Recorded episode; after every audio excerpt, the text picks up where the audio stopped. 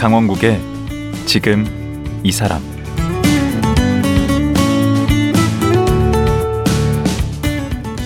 안녕하세요. 강원국입니다. 어제에 이어 서울대 수의학과 이항 명예교수와 말씀 나누겠습니다. 얼마 안 있으면 광복절입니다. 우리나라 대표 상징 동물 하면 호랑이가 떠오르는데요. 오늘은 우리나라에서 호랑이가 왜 사라졌는지, 한국 호랑이의 뿌리는 어디인지, 그리고 호랑이를 복원할 방법은 없는지 이 세 가지에 대해서 말씀 들어보도록 하겠습니다. 서울대 수의학과 이항 명예교수 지금 만나보겠습니다.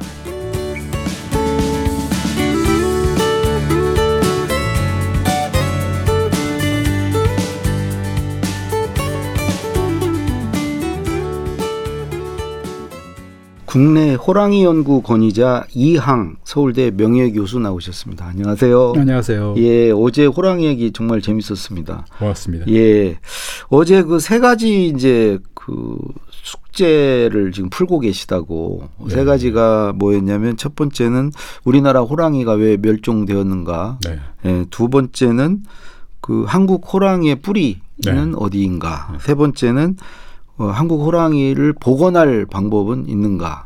그렇습니다. 예, 맞죠. 예, 예, 제가 이 그 학습 능력이 있습니다. 이렇게. 고맙습니다. 우선 그 왜 한국 호랑이가 그 멸종됐다 그러나 뭐 어떻게 표현을 해야 될지 모르겠는데 언제까지 있었습니까? 한국 호랑이는 우리 한국 땅에 사진과 기록이 남아 있는 거는 1922년 또는 예. 어, 천, 이, 1921년 그 경주 대덕산에서 잡힌 호랑이인데 예. 어, 사진으로 남아 있어요. 어, 그 뒤로는 1920년대. 예. 예, 그 뒤로는 사진은 없지만은 예. 1940년대까지 호랑이가 잡혔다는 기록은 있어요. 숫자 기록은 있, 있고요. 어. 그 이후 남한에는 없고 예. 북한에는 1987년에 어. 호랑이가 잡혀서 그 어, 박제가 예. 지금 김일성 대학에 남아 있어요. 어, 그래요. 예. 그렇지만 그러니까 남한은 아마 1940년도에 어, 절멸이 됐고 예. 그다음에 북한은 1980년대 말까지 있었지만은 예. 아마 지금도 한두 마리 떠돌이 개체가 돌아다니지 아- 다니고 있지 않나 추측은 합니다. 어, 저 백두산 어디서? 예, 왜냐하면은 어, 소문에 의하면은 음. 몇 마리는 이렇게 그 주민들이 발, 그 발견한 예. 예가 있다고 그럽니다. 근데 우리나라도 간간히 그 목격담이 많이 들리지 않습니까? 그 등산객이 봤다, 뭐 했다. 예. 저희들도 때때로 제보를 받기는 하는데요. 예. 근데 조사를 해보면은 대개는 다른 동물을 착각을 뭐 큰 개라든지 예. 어, 뭐 다른 흔적을 착각을 한 경우가 대부분이죠. 아, 저희들이 뭐 국내 모두 모든 그 산과 골짜기를 다 어, 해집어서 조사해 볼 수는 없지만은 음. 그래도 야생동물 조사하는 분들이 전국 방방곡곡에 무인 카메라를 뭐 수천 대를 지금 설치해 놓고 조사를 하고 있거든요. 예. 근데 호랑이가 찍힌 적은 없습니다. 아까 교수님이 그 네. 절멸이라고 표현을 하시던데 멸종하고 절멸은 다른 겁니까? 아, 예. 그 학, 그 학계에서는 다르게 쓰고 있습니다. 어떻게 멸종은 이 지구상에서 그 종 자체가 완전히 사라진 것을 아. 멸종이라고 하고 뭐 어제 3천 몇 마리 저쪽에 있으니까 멸종은 아니네. 그렇죠. 그리고 아종 단위에서도 예. 이제 아무르 호랑이라고 하는 거 한국 호랑이가 어 지금 러시아에 살아 있잖아요. 그렇죠. 그러니까 아종도 멸종한 거는 아니고 음. 그런 것을 지역적인 절멸이라고 그러죠. 아 절멸. 예. 우리는 지금 절멸 한반도에서는 한국 절멸했지만은 호랑이의 절멸. 아직 러시아에는 살아 있기 때문에 음. 그러면 어떻게 이 절멸이 된 거죠? 그 이유는 조선 시대까지는 뿌리는 호환마마 이래 가지고 그냥 많습니다. 많았잖아요. 예, 예. 그런데 어 뭐 지난 만 년 동안 한민족하고 호랑이는 뭐 호랑이가 한 번씩 사람 잡아먹는 일도 있었고 음, 그러면 사람이 복수한다고 또 호랑이 사냥하기도 하고 음. 그렇지만은 고려 시대까지는 대략적으로 사이좋게 지냈어요. 예, 티격태격 해왔는데 음, 이제 조선 시대에 들어와서는 국가 정책으로 네. 포호 정책이 있었어요. 그래서 호랑이를 적극적으로 잡기 시작했고 음. 어, 조선 말에 이르러서는 상당히 개체 수가 줄었는데 그것에 최종 타격을 가해서 씨를 말린 것은 일제였죠. 일제 강점기에. 일본 사람들이 호랑이를 좋아했나 보네. 가죽을. 아 그런 면도 있었을 것이고 네. 저희들은 세 가지 어, 의도가 있다고 생각합니다. 어, 뭐죠? 첫째는 조선 사람을 위해서 네. 아이 호랑이가 사람을 잡아먹으니까 네. 어, 조선 사람을 위해서 우리가 이걸 소탕해주겠다. 이런 오. 것이 이제 표면적으로 내세운 이유였고, 네. 그다음에 두 번째는 식민주의 이데올로기 확장. 그러니까 쉽게 말해서 그 일- 일제의 힘을 과시하기 위한 목적이었고, 어. 세 번째는 아, 한반 한국 민 한민족의 민족 정기를 말살하고 또 무의식적인 호랑이 기운을 어, 한국 사람들은 가지고 있다고 생각하는데 그렇죠. 그것을 약화시키기 위한 것이 아니었을까 생각하는데 음. 근데 첫 번째, 두 번째는 증명된 겁니다. 그거는 음. 어, 역사적인 기록과 증거도 있는데 그걸 뭐 해수 구제라고 그랬더라고요. 첫 번째 이유는 맞습니다. 해로운 수 그 짐승을 짐승을 잡는 거. 로 이제 구제를 네. 우리가 해주겠다는 거 해수 두 구제. 번째도 네. 어, 그 기록에 의하면은 오늘은 한국에서 호랑이를 사냥하고 네. 내일은 러시아에서 곰을 사냥하세요. 이거 자기들의 힘을 과시하는 거거든요. 아 힘을 네. 과시하려고. 그런데 세 번째는 민족 정기를 말살하는 거는 우리가 상황적인 추측은 하는데 음. 결정적인 증거는 아직은 없습니다. 음. 그 조선왕족 실록에 보면 뭐 호랑이 얘기가 많이 나온다고 그러던데 그렇죠. 혹시 호, 호식총이라고 들어보셨나요? 아 그럼요. 강원에 강원도에 가면 아직도 많이 남아 있습니다. 그게 어떤 무덤이죠? 호랑이한테 잡혀 죽은 사람의 귀신을 창귀라고 그러거든요. 네. 근데 그 창귀들은 어, 자기가 아는 사람 한 사람을 홀려서 네. 호랑이한테 받다 바쳐서 호랑이가 잡아먹게 해야 이 어, 저승으로 갈 수 있다고 생각을 했었대요. 아, 그러니까 그 창귀가 되는 것을 막기 위해서 그그 호랑이한테 죽은 사람이 창귀가 되는 것을 네, 막기 위해서 막기 위해서 그 무덤에다가 돌을 쌓고 호랑이한테 죽은 사람 무덤에 예, 예. 그리고 저 시루라고 그러죠. 네. 그 시루를 덮어놓고 거기에다가 쇠꼬챙이를 꽂아놨어요. 아, 그러면 그걸 호식총. 네, 그것을 호시총이라고 하고 음. 그 창기를 막기 위한 것이죠. 호는 호랑이 호자일 것 같고 식은 먹을 수 있죠. 먹을 호랑이한테 식자고 총은 무덤 할 때 총이고 그렇죠. 아니 그렇게 피해가 컸습니까 호랑이 피해가? 예, 어, 조선왕조실록이나 승정원일기나 다른 기록에 보면은 네. 조선 뭐 시대 이전부터 네. 호랑이에게 호환당했던 얘기들이 많이 나오고 음. 또 심지어 뭐 영조 때는 1년에 네. 140명이라는 인원이 호랑이한테 죽임을 당한 걸로 호환을 어. 당한 것으로도 나옵니다. 네. 그런데 이제 조선 말기로 가면서 그 어, 숫자는 점점 줄어들게 돼요. 그만큼 호랑이를 많이 잡았다는 호랑이가 얘기. 많이 줄어들었다는 얘기죠. 그럼 호랑이 막 사냥을 장려하고 그런 건가요? 그 결과죠. 호랑이 가죽을 전국 각 군현마다 똑같이 곡물로 바치게 아, 그게 세금으로 내게. 세금으로 막 잡아야 바치게 되겠네. 했었죠. 그런데 그것이 조선 후기에 가서는 네. 각 군현에서 이거 더 우리가 호랑이 없는데 어떻게 잡으란 말이냐 뭐 음. 이렇게 상소가 자꾸 올라오고 그러니까 음. 결국은 나중에 폐지하게 됩니다. 그러니까 이제 호랑이가 왜 우리 땅에서 멸종됐는가 이 조선 시대 때부터 이렇게 많이 잡기 시작하고 특히 이제 일제 강압기 때 이제 본격적으로 다 멸종을 네. 시킨 거네요. 일제 때는 일단 총이 개발이 됐고 네. 그리고 어, 사람들을 대규모로 동원할 수 있었고 네. 그래서 결국은 호랑이를 씨를 말리는데 성공을 하게 된 것이죠. 음, 그게 이제 1920년대 네, 마지막으로 이제 사진으로 남은 건 1920년대 맞습니다. 완전히 없어졌는데 이 그 두 번째 이제 궁금한 한국 호랑이의 뿌리는 그게 우리 한반도입니까? 저쪽 중국 러시아 쪽입니까? 오히려 한반도가 한국 호랑이, 네. 그러니까 시베리아 호랑이의 뿌리라고 볼 수가 있습니다. 그래요? 예. 그왜 그런가 하면 우리가 지도를 보면은 동아시아의 지도를 보면은 한국 호랑이, 시베리아 호랑이가 살았던 널, 어, 영역이 굉장히 넓은 걸 볼 수가 있거든요. 네. 근데 그 대부분은 굉장히 추운 지역이에요. 네. 만주 벌판이라든지 또는 저 러시아의 연해주 네. 또는 저 몽골 가까운 굉장히 정말 동토의 땅 네. 이런 데가 대부분인데 네.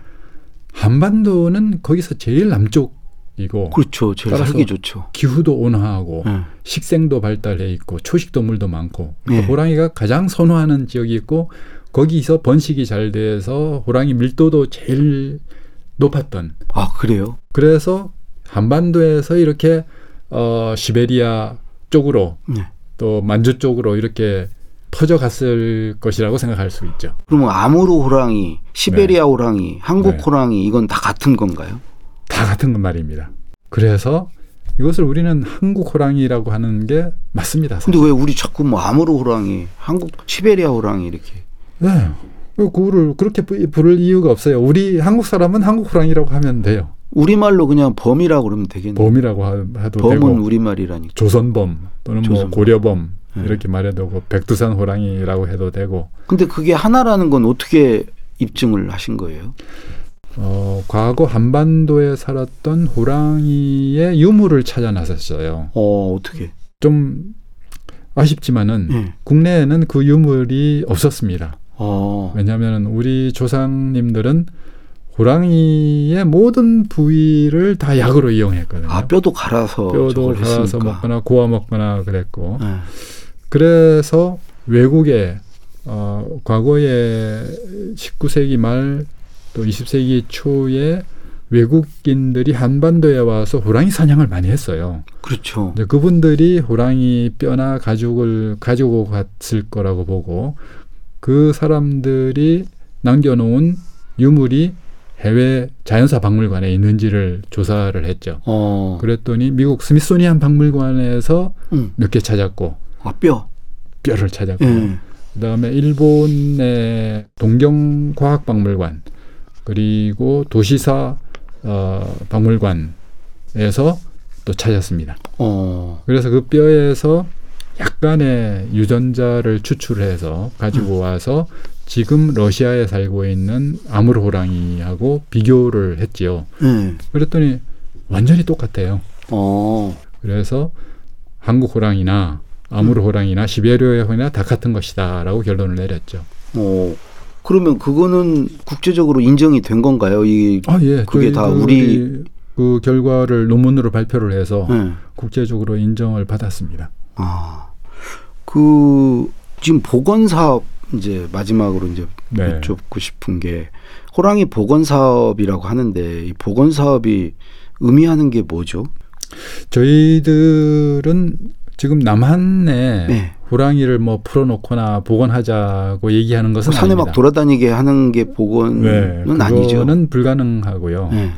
어, 그러나 적어도 어, 남한의 동물원에서는 네. 호랑이를 좀 제대로 키워야 될 것 같고요. 지금 동물원에 있잖아요, 호랑이들. 근데 한 4, 50마리 있는 것으로 알고 있습니다. 그 호랑이도 다 우리 호랑이일 거 아니에요. 시베리아 호랑이지만 아, 한국 호랑이니까. 문제가 세 가지가 있는데요. 네. 첫째 호랑이를 제대로 키우려면은 그 혈통이 있는 호랑이를 키워야 되겠죠. 그렇죠. 근데 그렇지가 못해요. 대부분 우리나라 동물원의 호랑이가 네. 잡종입니다. 또는 혈통을 알 수 없는 호랑이. 아 그래요? 예. 그다음에 두 그러니까 번째는 순종은 지금 밝혀진 하나도 없어요. 우리나라 동물원에 있는 것 중에. 일부 있어요. 어. 근데 굉장히 제한적이에요. 네, 첫 번째는 그렇고요. 그다음에 두 번째는 순수한 혈통 호랑이도 제대로 관리해서 예. 유전 다양성을 보존하는 방식으로 과학적인 방식으로 번식을 시키고 사육을 해야 되는데 예. 예, 그 쉽게 말하면 근친 번식을 최대한 피해야 되거든요. 아. 근데 그것도 좀 잘 안 되는 거가 있는 것 같아요. 음. 그다음에 세 번째는 그 호랑이들이 적합한 환경에서 키워야 되는데 예. 그것도 잘 안 되는 것 같고. 음. 근데 저희들은 어쩌면 그것보다도 더 중요한 것은 음. 야생의 호랑이들이 살아남게 하고 한반도로 돌아오게 해야 되는데 반달곰 같이. 그렇습니다. 그런데 예. 반달곰처럼 우리가 호랑이를 데리고 와서 뭐 지리산 같은 데 풀어놓거나 풀어놓는 거. 이, 이- 이럴 수는 없고요. 예. 저희들이 추구하는 것은 지금 러시아와 중국, 북한 접경 지역에 살고 있는 호랑이가 북한의 백두산까지만이라도 오게 하는 것이 목표이죠. 도망강 건너서. 두만강 건너서 호랑이 어. 헤엄 잘 치거든요. 어. 두만강 건너서 어, 생태 통로를 따라서 오게 해야 되는데 예. 이제 문제 제일 문제가 북한의 산림이 황폐화돼 있어서 아. 먹이 동물이 없는 것 같아요. 음. 그래서 그 북한 지역 황폐화된 지역의 산림을 회복시키고 먹이 동물이 살게 하고 보호를 하고 음. 그 러시아와 중국처럼 북한에도 호랑이 보호구역 어, 또는 국립공원을 만들어서 백두산의 호랑이가 회복되는 것. 백두산도 우리 한반도니까 음. 그러면은 한반도에 호랑이가 다시 돌아오는 것이고 그게 보건 사업의 목표네요. 그렇죠. 그럼 동일되면은 음. 우리가 호랑이를 갖게 되는 거죠. 음. 근데 우리 저기 경북에 가면 봉화에 네. 호랑이 숲 있잖아요. 아, 저 백두대간 수목원에서 네. 키우는 동물. 예, 예. 예. 어, 거기 있는 것도 다 잡종이에요? 다는 아닌데 네. 일부 잡종도 있고 순종도 있는데 이제 어, 두 번째 네. 제대로 번식 혈- 번식 관리를 하고 있는지 음. 그다음에 세 번째 제대로 된 환경을 제공하고 있는지 이거 그게 아주 미진한가 보죠. 문제가 있죠. 예. 음. 그또 그 단체를 지금 이끌고 계세요. 한국 범 보전 기금이라는 거기 여기 대표도 하고 계시죠. 그렇습니다. 예. 이거 뭐 하는 단체인가요? 저희들이 보험을 보존하기 위해서 예. 어, 2004년부터 어, 몇몇 사람 뜻 있는 분들이 모여서 예. 만 원씩 내 가지고 어. 그 돈을 러시아의 호랑이 보존 단체에 보내는 일을 해왔어요. 예. 그러다 아니, 몇 명이 모였길래 만 원씩 내 가지고 돈이 돼가요? 얼마 안 되죠. 지금 몇 명이나 하고 계신데요? 지금 뭐 한 몇십 명 정도 아, 됩니다. 몇십만 원인데? 그래도 뭐 1년에 한 4천 불 정도는 어. 정기적으로 보내고 있고 음. 그다음에 이제 어, 서울대학교 이제 연구실을 기반으로 해서 예. 이제 러시아의 표범의 땅 어의 유전자 연구를 공동 연구를 하면서 기술을 제공하고 있고 아 러시아에. 네. 그다음에 중국과도 공동 연구를 하고 있고 어. 어 그 다음에 국내에서 매년 호랑이 그림 대회를 개최해서 아이들. 예. 예. 그 아이들이 미래 세대가 호랑이를 받아들이기 쉽게 예. 하고 있고 그런 일을 이제 중국이나 러시아에서도 예. 어, 그 주민들이 호랑이를 받아들이기 쉽게 하는 방법을 연구하고 있죠. 예. 옛날 그 조선시대 민화 보면 이제 호랑이가 많이 나오고 예전뿐만 아니고 우리 88 올림픽 때도 호돌이가 심볼이었고 그렇죠. 평창 동계 올림픽 때도 그게 수호랑, 수호랑 예, 음, 백호랑이 맞습니다. 예, 그거였고 우리 저 축구 국가대표팀 상징도 호랑이 아닙니까? 맞습니다. 예. 그 우리나라 우리 민족이 호랑이를 좋아하나 봐요. 우리 민족의 호랑이는 어떤 의미인가요? 우리 아까 말씀드린 것처럼 이 땅에는 호랑이도 많았고 예. 사람도 동아시아의 어떤 나라보다도 많았기 때문에 음. 서로 부대끼면서 살면서 음. 어쩌면 뭐 미운정 고운정 음. 들었다고 볼 수가 있는 것 같아요. 음. 그 호랑이가 무섭고 어떤 때는 밉기도 하고 음. 그렇지만은 또 그 힘이나 카리스마를 존경하고 또 숭배하기도 하고 산신으로 우리가 숭배를 해왔고 지금도 어, 절에 가면은 꼭 산신각에 가면 호랑이와 산신 그림이 있잖아요. 아 그래요. 숭배의 대상이었죠. 음. 그래서 그런 애증 관계가 섞여 있는 그런 묘한 분위기에서 어, 민화라든지 또 속담이라든지 이야기라든지 전설이라든지 이런 호랑이 문화가 탄생하고 번성했다고 생각을 하고 있죠. 예. 어쨌든 이제 호랑이가 우리 국가 상징 동물이 맞습니다. 거의 됐는데 네. 이걸 우리 요즘 그, 그 한류 이거를 타서 네. 좀 우리 마케팅에 좀 활용할 방안 같은 건 없을까요? 그게 참 저희들로서는 아쉬운 점인데요. 네. 우리 국가 상징물로서 네. 국가 브랜드를 높이기 위한 네. 어떤 적절한 상징물이 사실 별로 없거든요. 음. 예를 들어서 미국 하면은 딱 떠오르는 자유의 여신상이 오 그렇죠. 뭐 프랑스, 프랑스 하면 에펠탑. 에펠탑. 뭐 일본 하면은 후지산. 그렇죠. 어. 한국 하면은 남대문. 별로 그런 게 없어요. 그게 이제 호랑이가 굉장히 제격이거든요. 한국 실제로 그렇게 호랑이. 해왔고요. 예. 왜 많은 분들이 그런 얘기를 하면은 네. 어, 호랑이가 없는데 음. 이렇게 말씀하신단 말이에요. 예. 근데 영국 하면은 어떤 동물이 떠오르세요? 영국이요? 예. 미국은 독수리인 건 알겠는데 영국. 사자왕 뭐 리어 아. 하면서 어. 어, 영국 왕실의 문양이 사자였어요. 음. 어, 영국은 사자가 산 적도 없는 나라예요. 어.